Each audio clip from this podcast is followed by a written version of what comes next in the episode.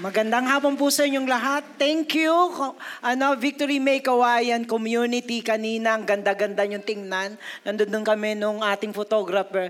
It's behold how good and how pleasant it is for you to group together and discuss and share. Alam nyo, kanina sabi namin magano tayo mag-group groupie na picture, merong isang camera na nakatingin sa inyong lahat. Walang iba ang camera mula sa kalangitan at natutuwa na kayo ay nagsasama-sama bilang mga komunidad o pamilya ng Panginoon. We will never stop sa Victory May Kawayan na hindi kayo mayakap ang lahat ng aapak dyan bilang ano, mananampalataya at pupunta dito will always be part of the church community. Kaya palakpakan nyo ang sarili nyo. Alam, alam nyo dati pa pag groupings na, maraming pumupunta sa CR. Totohanan. O kaya magsusolo ako dito, ayoko. But this time, it's so different. Nung makita namin, oo nga, ngayon, salin na lahat. Lahat sumasali. And thank you, thank you very much. Binubuhay natin ang ating pagiging totoong mga anak ng Diyos. And also, doon na rin natin kinukuha yung ating discipleship journey. Marami pong salamat. Baka hindi ka patapos na nagpagsulat ng one-to-one. Alam niyo po, ang daming mga victory groups dito na mga leader nag, nang, naghihintay, nagaanap ng magsa-sign up ng one-to-one because they are raring to go and journey with you. Kaya please, sign up mo pa din yan. Huwag mong kalimutan. Antay na antay na si Eman. Lalo sa mga ano, student, ano, no, mga estudyante, gano'n, mga estudyante, baka hindi ka pa nag one to one. Once again, thank you very much at kami palagi naming every meeting namin, salamat Lord, salamat Lord, nagpa-participate na yung mga tao, salamat Panginoon. Kaya ulit, mas mas matindi yung ano groupie ni God nung tumingin siya dito sa Victory May Kawayan. Sabi niya, Behold, it is good and pleasant to see my people coming together. Sa sobrang excitement ni ni Benjo kanina tungkol sa response niyo sa ano eh sa groupie saka yung hashtag eh nakalimutan niya na meron tayong breakthrough night. Kailan to? May 4, this coming Thursday. At alam nyo, ini-invite namin kayo para kayo'y gusto namin ipag-pray. Tingnan nyo, pamilyang-pamilya, no? Sama tayo mag-worship we would like to pray for you. And also not only pray for you, we would like to pray for one another para din at praying for na magkakasama, papag-pray natin church, yung ating bansa, lalo na ngayon, meron na naman banta ng COVID, or sama-sama tayo this, uh, this Thursday, ipag-pray natin. Kung pwede ka sa on-site, uh, May 4, 7 o'clock, at kung pag hindi pwede, doon ka ngayon sa team online. Pag nasa team online ka sa bahay, merong ano, may link na ilalagay sa atin sa FB at doon mo lang mapupunta, makakasama ka doon and you will be prayed for and you will have the chance to pray together with other people, with other uh, taga-victory na ngayon at mananalangin tayo sa God. Alam niyo ang Diyos, pag nakita niya talagang nagsasama-sama tayo, ang Diyos ay walang ibang gagawin kung hindi ang tumugon sa ating panalangin. Magandang hapon po sa inyong lahat. At uh, ikaw, nagiintay ka ba ng iyong time of your life? Na sabi mo, this is, Lord, ito na sana po, ito na po sana yung, yung ano, yung offer sa akin. Ito na sana yung big day ko. Intay tayo ng intay, no? Tapos sasabihin mo, I am the right person at the right time at the right place. Ang ganda kaya nun. Yung saktong-sakto, ikaw para sa'yo sa oras na yon. Dumating ka sa oras na yun. Kaya, ah, pagkatapos mo mag-intay, eh yan na ang picture ng mukha mo. Yan, tuwang-tuka, this is it, pansit, this is the time of my life. Alam niyo po, pag minsan din negosyante ka, no? Sabi mong ganun, ito yung pwesto ko, ito na yung pwesto ko, nagsimula ka ng maganda. Kaso minsan, parang, ngayon na ba yung panahon? Nagiintay ka sa trabaho mo, may trabaho ka naman, at doon, parang, ang tingin mo, ito nga ba yung tamang panahon, ano, pwesto? I know this is the right time, a place na binigay sa akin ng Diyos, pero parang, parang hindi. Magpapasensya ako ng isang taon, pangalawang taon, parang, ito na nga ba talaga yung right time? Ay, right place? Tapos ang tinitingnan natin, meron pa rin tayong paniniwala, ah, hindi ako dito sa lugar na ito. Baka punta tayo sa ibang bansa, sa probinsya. Di ba may ganun tayong mga effort, ano? Uh, hindi maganda dito, dito sa Maynila, o kaya punta na ako sa ibang probinsya, mga ganun. Iba, pang, iba nga pumupunta sa ibang bansa. O kaya sa ibang bansa, nandoon ka, uwi na ako. Hanap pa ng hanap, saan ba talaga? Lagi nating tinitingnan ang bagay na ito Are the people around me, are the right people? Ito nga ba yung talagang para sa akin? Tanong tayo ng tanong. May mga talagang element na hinahanap tayo. Right persons, lalo na sa, siya na ba talaga? O kaya, right time, ngayon na ba? O kaya, right place. Ang daming mga elements, no? Para sabi mong, this is my blessed time. Kaya minsan na nare-romanticize pa natin eh, no? Sabing ganun nung yung quote dito, Forever begins when you meet the right person at the right place and time. Naku, di ba? Yun na yun.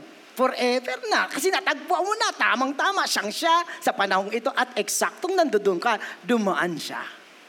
Minsan naman di nangyari. Kaya ang sasabihin mo, naroromanticize mo rin, ang sabi mo, in another time, baka nga sa, sa susunod, in a happier place, or we will meet again.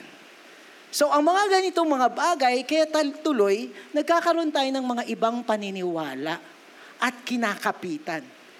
Destiny premise. Hindi ka teleserye, pero ang feeling mo sa love life mo, sa buhay mo, may destiny. O kaya, kapalaran. Pwedeng sasabi mo, eh kasi hindi uukol, hindi bubukol. O kaya, sasabi mo, eh, itong bahay ipapapungsoy ko. Saan ba ako pupwesto? Diba ganun? Ang dami-dami natin lang para masakto ang ating pinaka oras at panahon. At dahil tayo nagmamadali or nalilito, ang hinahanap natin pag may nagrabay dito, yayamang kakagad. So madali nang madali, yung pala ang ending ay scam. Di ba ang hirap? Buti na lang. Sa ating seed time and harvest, we have first and foremost the right God. Yun ang una. Yung right God.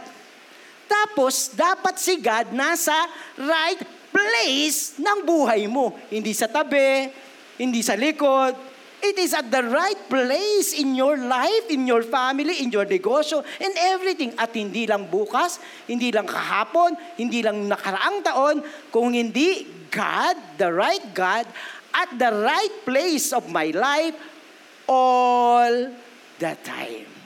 Yun ang ibig sabihin natin for this afternoon ng seed time and harvest. Kasi, isisiguro ko sa inyo, kay God, you and your family are always the right ones.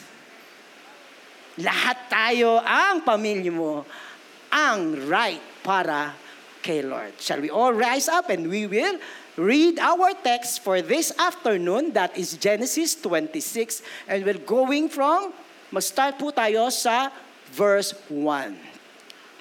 4 p.m. people, go. Now,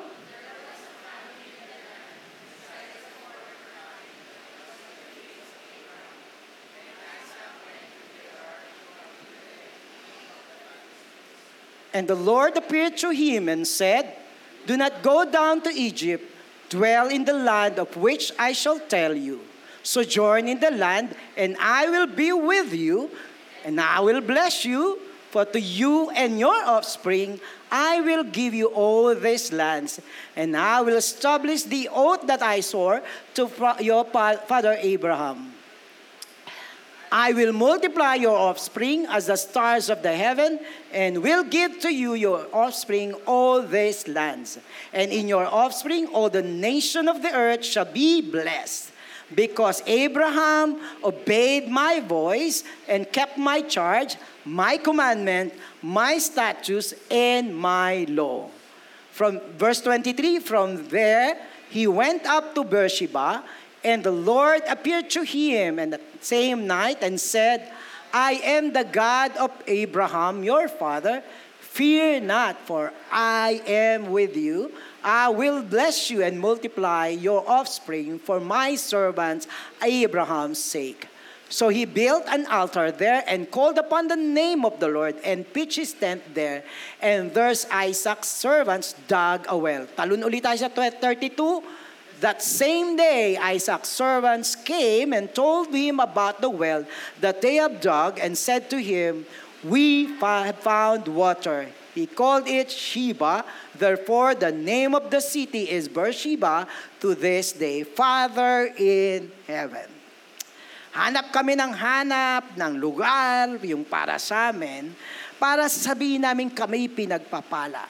Sa mga salita mo at sa iyong kapangyarihan, we are just looking at the very right place, the very right God, because we are the right person before you. Kaya kakapitan namin ang mabuting plano mo at pangako mo sa amin sa pangalan ng Diyos, Ama, ng Anak at ng Espiritu Santo. Amen and Amen. You can be seated. Yan. Alam nyo, pinamagatan ko tong God renewed to Isaac, yung son, his promise of blessing to the to uh, Abraham the father. So pin, ni-renew. So hindi binago ang kontrata, hindi binago ang pangako. Ang pangako sa ama ay itutupad at itutuloy sa pangako sa anak na si Isaac. O wag na lang natin pag-usapan lang si si Abraham at si Isaac, pag-usapan natin ikaw at ako. This afternoon, I'm telling you, God renewed to us the promise to our father. Father, ang pangako ng Diyos sa ating mga ninuno na bilang si Father Abraham ay ama natin, ay ipinapangako at itutupad ng Diyos sa inyo. Let me just go back to here at sabihin natin, nung alalahanin natin yung week 1, week 2, and this week 3, remember sa Genesis 1, 26, 27, nakita na natin yung mga covenant ni God, yung mga ano plano niya. Ang una, we are created in the image of God. Despite nung nagkaroon kina Noah, you still are in the right position as children of God. Kaway-kaway kay God yung mga anak ng Diyos. So the next thing doon sa pangako ng Diyos is the right purpose. ba diba? Sabing ganon, you will dominate, replenish the earth. Maghari kayo sa buong mundo, ang paghahari ng Panginoon. So hindi tayo lang basta naging anak ng Diyos, mayroon tayong definite purpose to share or establish the kingdom of God. Di lang tayo, sasabihin naman natin, Lord, yes, meron kaming right purpose. That is in week 1 and in week 2. Of course, nung binigyan tayo ng purpose ng God, anong ginawa niya sa atin? Sige, mahirapan kayo. No! There are abundant provision and with protection. So, well provided tayo, ayos na ayos tayo. And finally, in the part of God and our, uh, the man's part together, na fulfill ang promise, na fulfill ang mga purpose ng Diyos. That was the pattern, week 1, week 2. At week 3, ganun pa rin ang pattern. Balikan natin, ano, sabi ko ngayon, ang unang pinangakuan ng Diyos ay ang kanyang ama ni Isaac, si Abraham. I, the Lord said to Abraham, Go from your country and your kindred and your father's house to the land that I will show you. And I will make of you a great nation. I will bless you and your name great, so that you will be a blessing to the people. I will bless you, those who bless you, and him who dishonor you I will curse, and in all of the families of the earth shall be blessed. Yung kaninang ni-review ko, andi dito lahat. May place, mayroong plano ang Diyos. Makikita namin mo, meron siyang lugar, meron siyang sinabing, pagpapalain ko kayo, at mula sa inyo, pagpapalain ko yung mundo. Are you ready with that? Napapagpalain ka ng Diyos at mula sa iyo, pagpapalain din yung iba. And, and then, meron siyang, ang sino mang i-honor, mag-honor sa iyo, wow, grabe nun. I-honor ko. Ang mag-curse sa iyo, i-curse ko. So, sa pati yung protection ng God, well kept.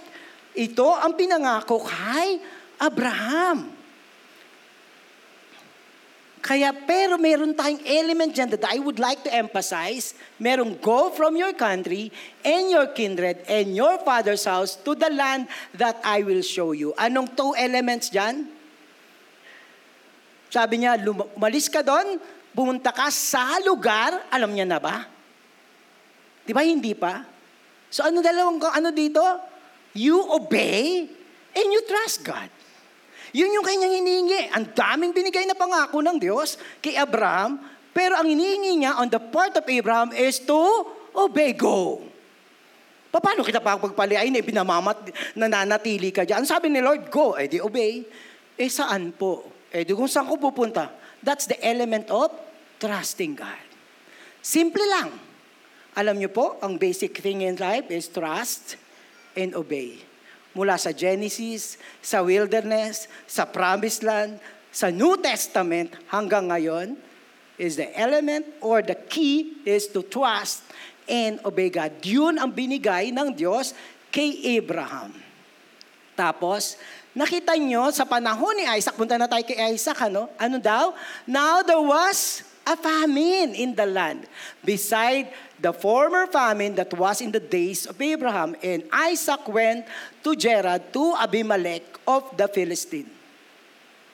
Isaac acted upon himself. May problema. Tagtuyot. Anong gagawin mo bilang tatay? Alis ako dito. Hanap ako ng lugar. Walang tagtuyot. He acted upon himself. Di ba meron ganun tayo? May tendency tayo na ano, talagang gawa natin yung paraan. Nahihirapan ka na dun, aalis ka. So that was Isaac, default, ang una niyang ginawa. Pero, ang Diyos ay nagpakita sa kanya. Anong sabi niya kanya? And said, Do not go down to Egypt. Dwell in the land which I will tell you. Parang paulit, ano? So join in this land. Do not go down. Sabi ganon, down to Egypt. Ang plano kasi ni Isaac, aalis ako dito sa kalugaran ko, pupunta ako sa Egypt.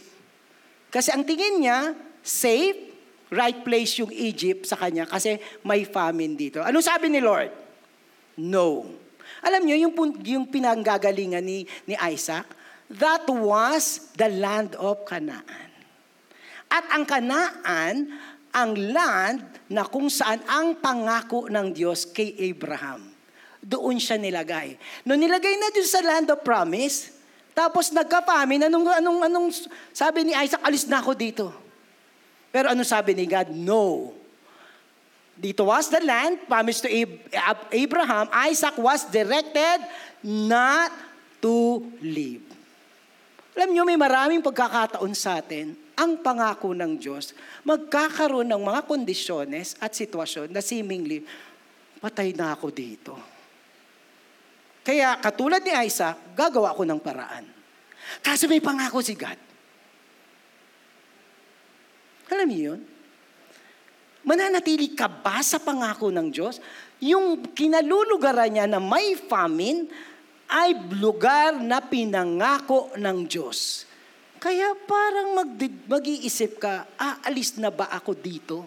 Kasi ito ay mukhang hindi pangako ng Diyos. But there is these things na pag ang Diyos ang nangako, anuman ang nangyayari sa iyong kapaligiran, you will stay because it is the promise of God. Kaya uulit ka lang sa trust and obey.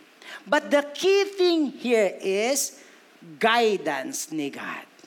Salita ni God.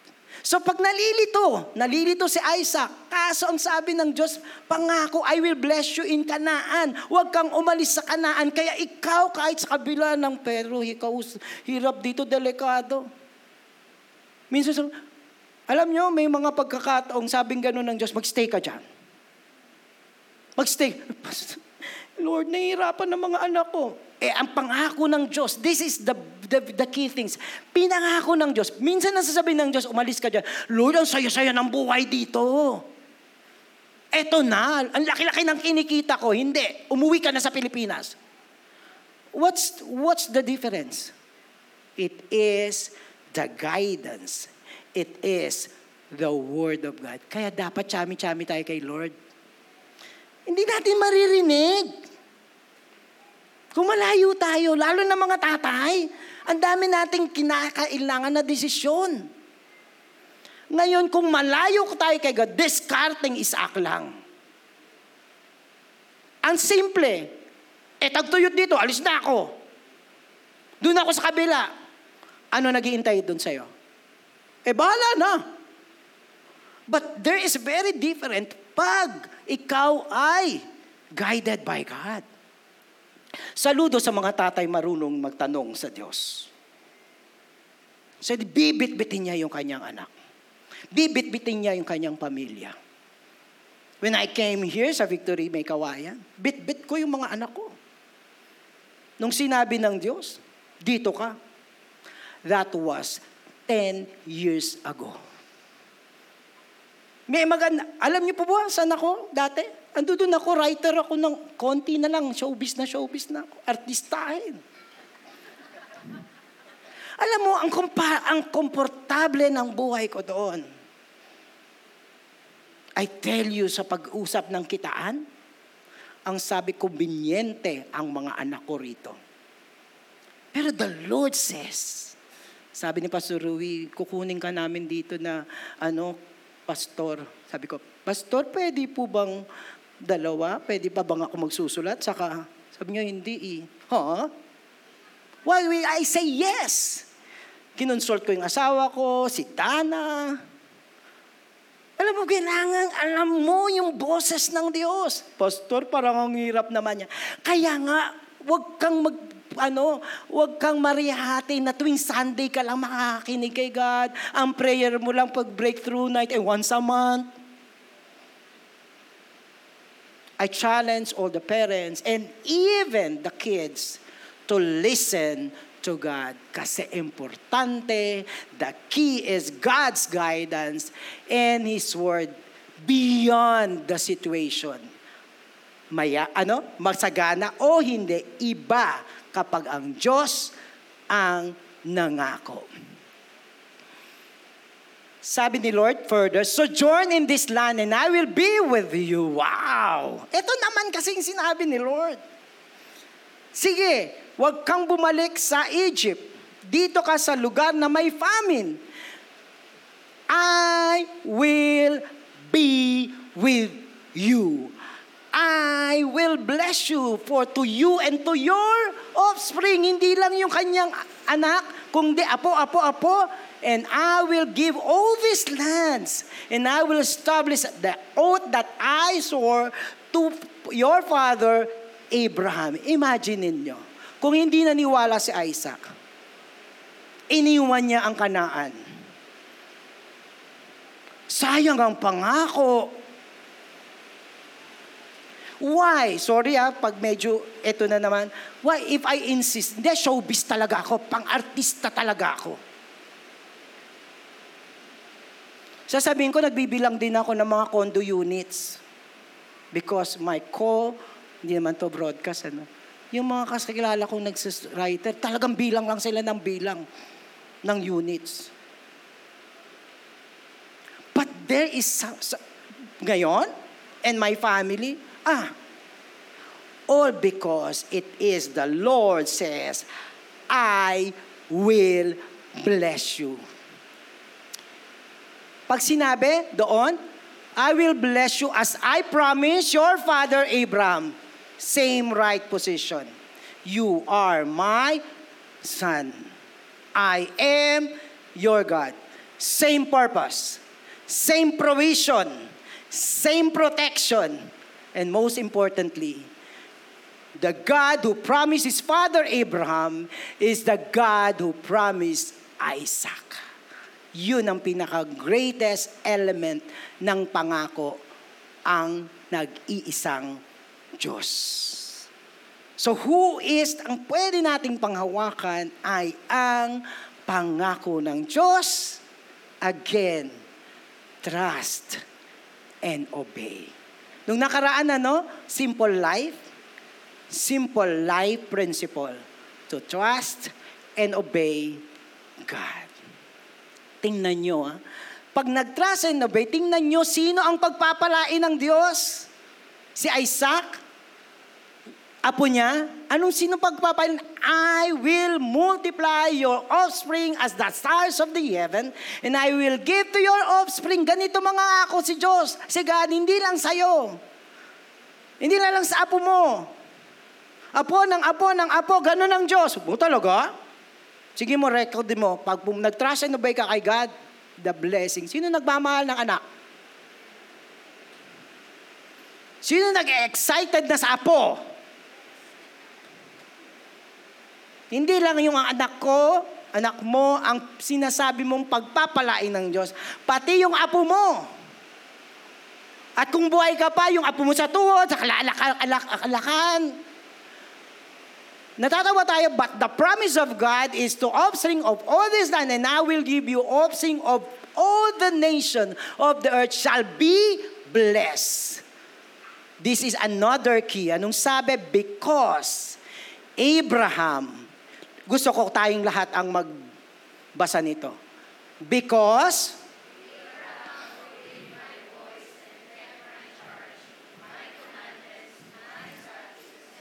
Hindi ba inexage ni God? Because Abraham obeyed my voice, commandment, law, lahat-lahat na. Anong sinasabi ng Diyos? Kasi may tatay na sumunod. May magulang na sumunod. Marami tayong gustong ipamana sa ating mga anak. But I tell you, the greatest pamana is the person or your children fear and obey God. Tingnan nyo sa Romans 4, anong description sa obedience ni Abraham. Yet he did not waver through unbelief regarding the promise of God, but was strengthened in his faith and gave glory to God. Di siya nag-waver. Susunod pa rin ako. Trust and obey God despite being fully persuaded that God has the power to do what He. Tindi, no? This is why it was credited to Him as righteousness. Abraham, by his faith, faith obeyed uh, and obedience to God, was united with God. God became his shield and righteousness. God Almighty empowered and strengthened him to walk before him in faith and obedience. Kakayanan mo ba? Hindi. But our submission to God, you can walk with God. You can journey with God. This is the example na sinet ni Abraham to us. Kaya nga pag kinakanta na, Father Abraham, hindi lang basta gano'n nun. Nag-set si Abraham ng ehemplo kung paano magtiwala at sumunod sa Diyos to the point na ang medalyon niya ay God's righteousness is in Him. At nalagay siya sa Hall of Fame ng faith at nalagay siya at naglagyan siya ng distinction, ama ng mananampalataya Christian niya. All because he trust and obey God. I will multiply your offspring and your offspring will be the ano, offspring of all the nation of the earth shall be blessed. Tingnan nyo hindi lang sa linya ni Abraham, kundi sa pamamagitan ni Abraham, ang maraming nasyon, which is true hanggang ngayon, ay pinagpala.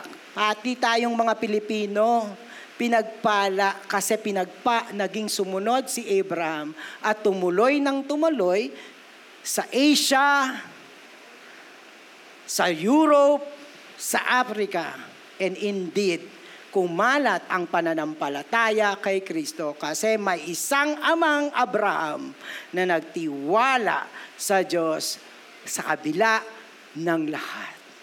Let me just, just go back. Our ultimate inheritance to our children is God at the right position in their lives. Marami tayong pinapangarap sa mga anak natin. Marami tayong gustong ibigay kahit sa apo natin. Huwag nyo lang kalimutan ang ipamana ang pananampalataya at pagkilala sa Diyos. Pag nakalimutan nyo to, nakalimutan nyo ang pinakamainam.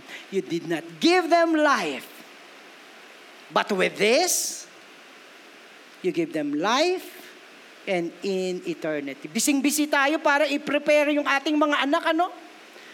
Gusto ko nitong kotse, ibigay. Gusto ko nitong sapatos, ibigay. Okay lang yan sa akin. Huwag mong kakalimutan na ibigay sila ang pananampalataya kay Kristo. Makikita niyo kung bakit, kung napatunayan yan. Ah, so Isaac settled in Gerar.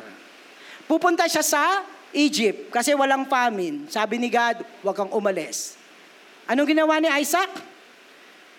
And Isaac sowed in that land and reaped in the same year a hundredfold. Isaac acted upon God's command. Kung ano yung tatay niya, sumunod kay Lord, trust and obey. Si anak, trust and obey, di ba? O, Meron pang hihigit na pamana? Ang ipamana mo sa anak mo, magtiwala at sumunod sa Diyos? Isaac was trained well, not only with the promise. Yayaman tayo, gaganda buhay natin, hindi lang yon.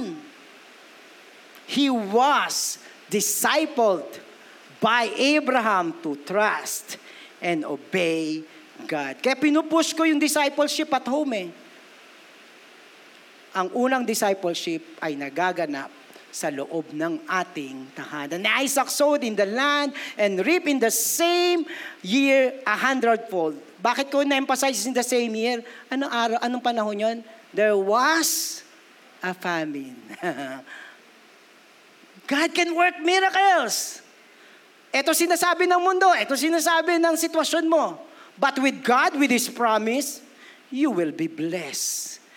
God's blessing remained in even in the time of famine. The Lord blessed him, and the man became rich and gained more and more until it became very wealthy. He has possession of flocks and herds and many servants. In the time of famine, at the place na iiwanan niya, Kanaan, but the Lord is great.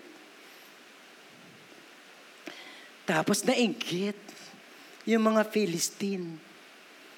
Di may kalaban. May oposisyon. Si, kinainggitan ka na ba? Kasi ang tingin sa iyo pinagpapala ng Diyos. Anong sabi dito? So the Philistines envied him. Now the Philistine has stopped and built, filled with earth all the wells that his father's servant has dug in the days of Abraham, his father. Ang tindi pa yung inggit nila. Ano? Tinatakpan yung mga well. Kaya kapag may well, may buhay kasi may tubig.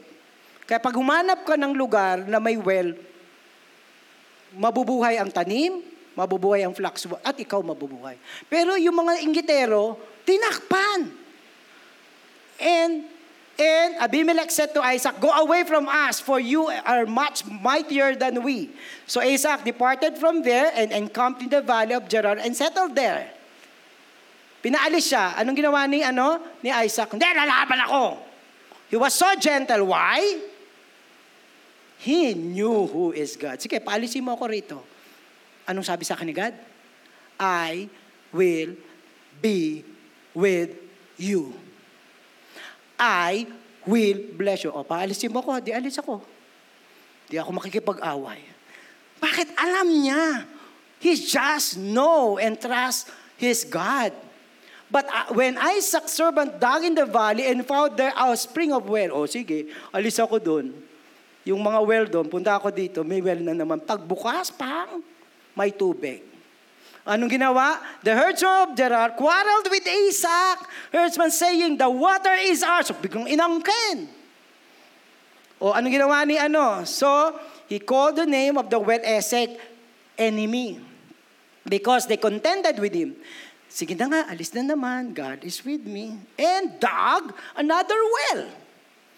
And they quarreled over that also. So he called its name Sitna.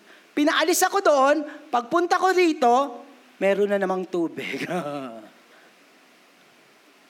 Kasi God promised. Kahit saan ka pumunta, ang importante kasama mo ang Diyos. Ang importante, alam mo kung saan ka pinapapunta ng Diyos. Kasi ganun ang kanyang pangako. God continued to protect and even bless Isaac. And he moved from there and dug another well and they did not quarrel over it. Pangatlo na to, tinigilan na sila. So he called its name, meron na naman siyang well, Rehoboth, saying, For now the Lord has made room for us. We shall be fruitful in the land. Inaway ka, inintriga ka, pinaalis ka, alis. Kasama ko ang Diyos. Sabi ng Diyos, umalis ka, huwag ka makapag-away. O dito, meron na naman. Ayun na naman siya, alis ka. Sila napagod. Tapos finally, there is a room for you. This is the promised land. Tumahimik na, hindi na siya ginulo eh in God's hands, in God's timing, in God's heart, He will always have a place and a room for us. Kaya yung ibig sabihin ng Rehoboth is there is made a room for us. Ang sarap kaya when you finally see, because you follow God, that you have a place under the sun. Ang sarap nun. Ando dun ka ba? Ando dun ka na ba? Papunta ka na ba doon? It is God who promised our place and room. The right place and time is for us to always be in the will of God. Ang pinakatamang lugar ay laging ikaw ay nasa kalooban ng Diyos. Ang sarap-sarap magsabi, Lord, thank you I am in the midst of your will. Hindi na nga ako artista. so, pinupush talaga yun. But I tell you, masasabi ko, the Lord has so blessed that I and my family is in the midst and in the place of God's will. From there, he went up to Beersheba. At pagkatapos dito, umakyat siya sa Beersheba. Bakit siya bumalik sa Beersheba? Kasi dito naman, kanina gentle siya, yung Beersheba is his father's favorite home. It was a claim. Ito yung pinakapaborito ng tatay niya at dito parang pinakasit ng well ng pangako ng Diyos. Kaya nung pinaalis-alis mo ko at okay na ako dito, he acted confidently that God is with him, kukunin ko na ang pamana ng tatay ko. Wow! It was so confident, aangkinin ko na. At ito ang aking inheritance.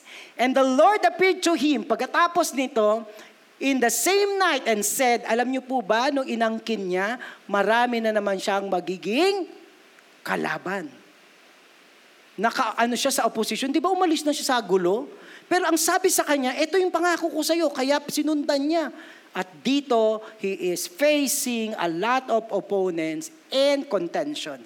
But, to assure him, mawala ng takot, anong sabi? I am God of your Father. Fear not. Kanina pa to, sa list natin, puro kay takot ah. Though I walk in the valley, tapos fear not. Di ba ano, when I say your name, di niyo ba napansin? Sabi ko, Lord, paano po ba yung ending namin? Huwag kayong matakot. Tapos, and the Lord stressed to me this point, fear not. I am the God of your father, Abraham. I will be with you. I will bless you and multiply your offspring. Inulit ni God, for my servant Abraham's sake. So he built an altar there and called upon the name of the Lord and pitched his tent there. And Isaac's servant dug a well. In verse 32, tumalun tayo, we have found water. Doon may water na siya sa Rehoboth, di ba yan? Tapos pumunta siya dito, may water na naman.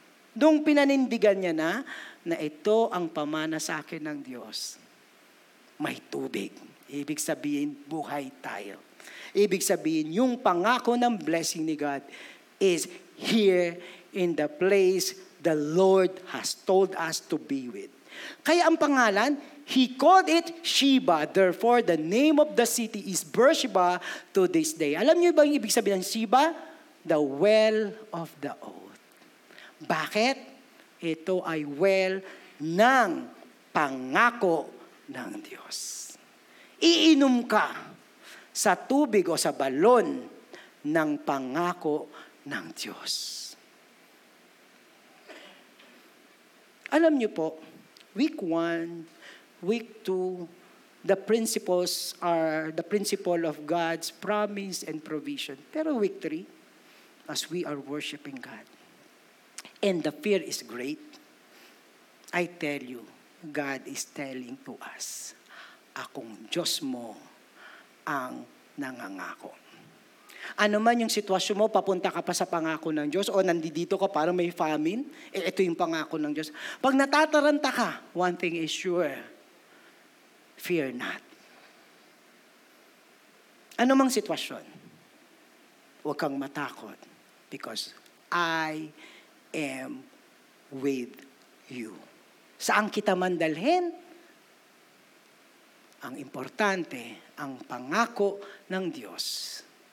God reminded Isaac of him being his only God. Ang pinangako niya, nung matatakot, harap na si ano sa opposition, sabi ni, ni, ni God kay Abraham, o ay kay Isaac, huwag kang matakot, I am the same God.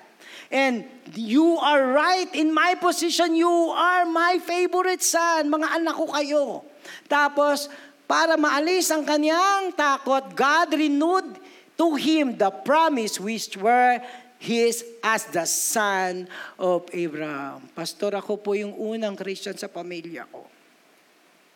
Eh, di ikaw si Father Abraham for your family. Kung ikaw yung tatay, ikaw yung nanay, You are the Abraham. Para yung offspring mo, anong pinangako sa'yo, itutuloy ng Diyos. Kung ikaw, eh mga magulang ko po, wala pa. Ikaw mag-Abraham. And I tell you, kahit mas matanda pa sila sa'yo, you will be, ikaw ang magiging daluyan ng pangako ng Diyos. At ang maganda, mas malaking balon kung kayong mga mag-anak or pamilya ang sama-samang magta-trust at mag-o-obey kay God. At ngayon makikita natin, and they said, tingnan nyo, sumunod si Abraham, si Isaac, we plainly, we see plainly that the Lord has been with you. Yung opponent niya, asa iyo ang Diyos. Ang sarap, di ba? Kahit anong pinagdaanan mo, tapos ito ka na ngayon, ito ka magiging. Sasabihin, kitang-kita ko talaga si God sa'yo. Yun ang nakita ng mga Philistine kay Isaac. So we said, let there be a sworn pact between us, between you and us. Tingnan nyo sila na ngayon. That is the purpose of God. That is the protection of God. And let us make a covenant with you that you will do us no harm. O, sila kinatakutan, ano? Bakit sila natakot? Kakampi mo ang Diyos. Those who curse you, I will curse. Those who bless you, I will bless. Look at the position the Lord has given to us as children of God. As sons and daughters of Abraham. Tayo tayo doon. Because we have the right God. And ay sabi ko sa umpisa, you are always the right family and the right person before God. Just as we have not touched you and have done have not done to you nothing but good and you have sent you away in peace. Ang ganda nito kanina, we see plainly that the Lord has been with you. Kitang-kita ko ang Diyos. Andong sinabi niya. Sabi ng taga-Philistine, you are now the blessed of the Lord. Wow! Ang sarap sabi, pinagpala ka ng Diyos, no? Pinagpala tayo ng Diyos. Gaya ng pinangako niya. Nasaan ka? Sa sitwasyon. Paso, na-famine ako eh. Paso, hindi ako maayos ngayon kay Lord. Kaya nga ngayon may preaching ka, tandi dito kaya. Eh. God is telling you and pushing you and inviting you to put Him in the proper place of your heart, in the proper place of your whole family people, people will see and be blessed by your blessing. I can see in you the glory of our King. And so, the promise of God was fulfilled kay Isaac, and the purpose of God was fulfilled sa buhay ni Isaac. I tell you, yung promise, may I ask the worship team, yung promise ni God, siya ang mayroong kapangyarihan at pagmamahal na mag-fulfill. And along the way, yung pangako or purpose ni God sa iyo ay siya rin ang tatapos. Let's bow our head.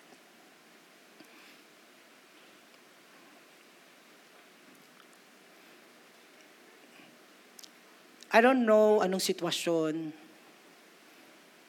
If you're looking at the right place, at the right time, or you are settled. Lord, salamat.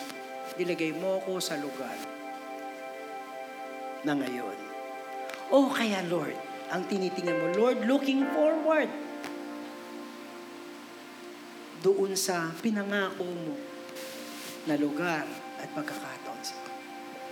You know, what's the right place and the right time? The right time is now. And the right place is in the hands of God. And God's right place is in our heart this afternoon. Ang isa pang pinangako ng Diyos, even as we have our worship, is that if there are fears, if there are burdens, if there are fears for the future, the Lord is telling you, to be with you. At ngayon, let us stay sa pasture ni God. Tawagin natin ang pangalan niya sabi ng Diyos, ipapahimlay niya kayo as you call upon His name. Enjoy the presence and the hands of God. As you sit down, kaya tayo tayo, sabihin natin, Lord, tatawagin ka namin. And the right place is here, and the right place is now, and the right God is our Almighty God. Let's Tawagin natin yung pangalan ng Diyos. Magpaka-baby kayo kay God. Magpakatupa kayo kay God. Kahit ikaw ang tatay,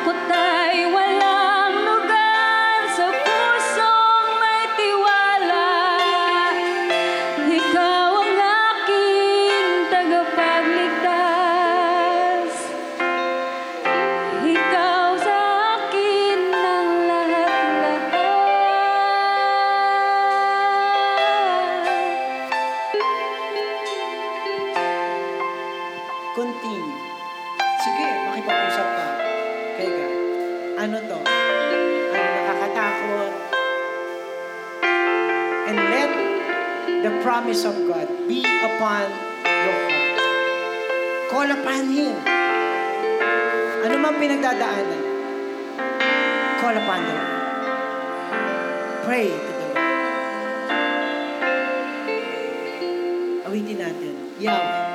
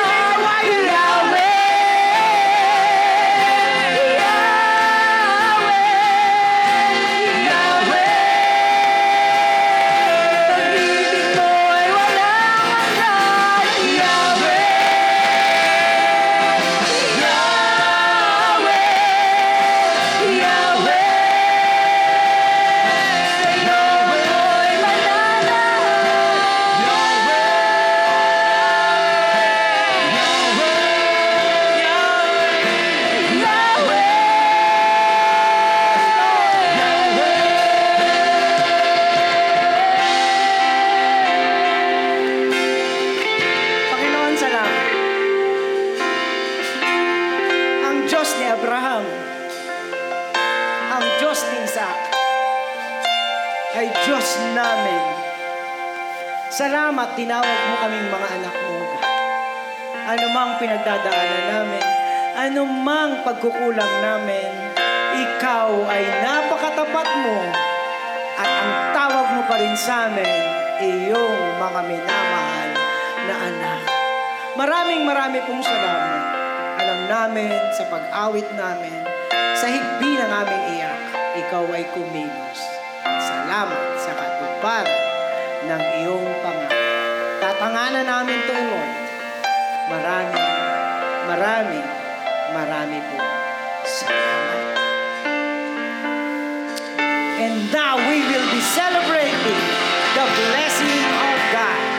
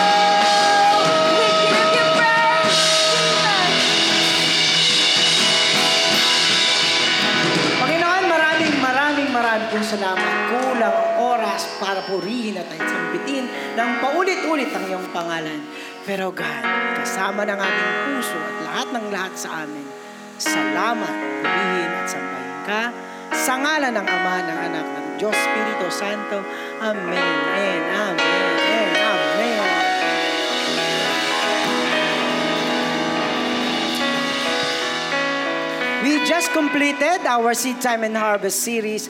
We will be watching more from God's Word next week as we start another series. Ang antabayan na nyo, surprise pa. Magandang magandang hapon po sa inyo lahat.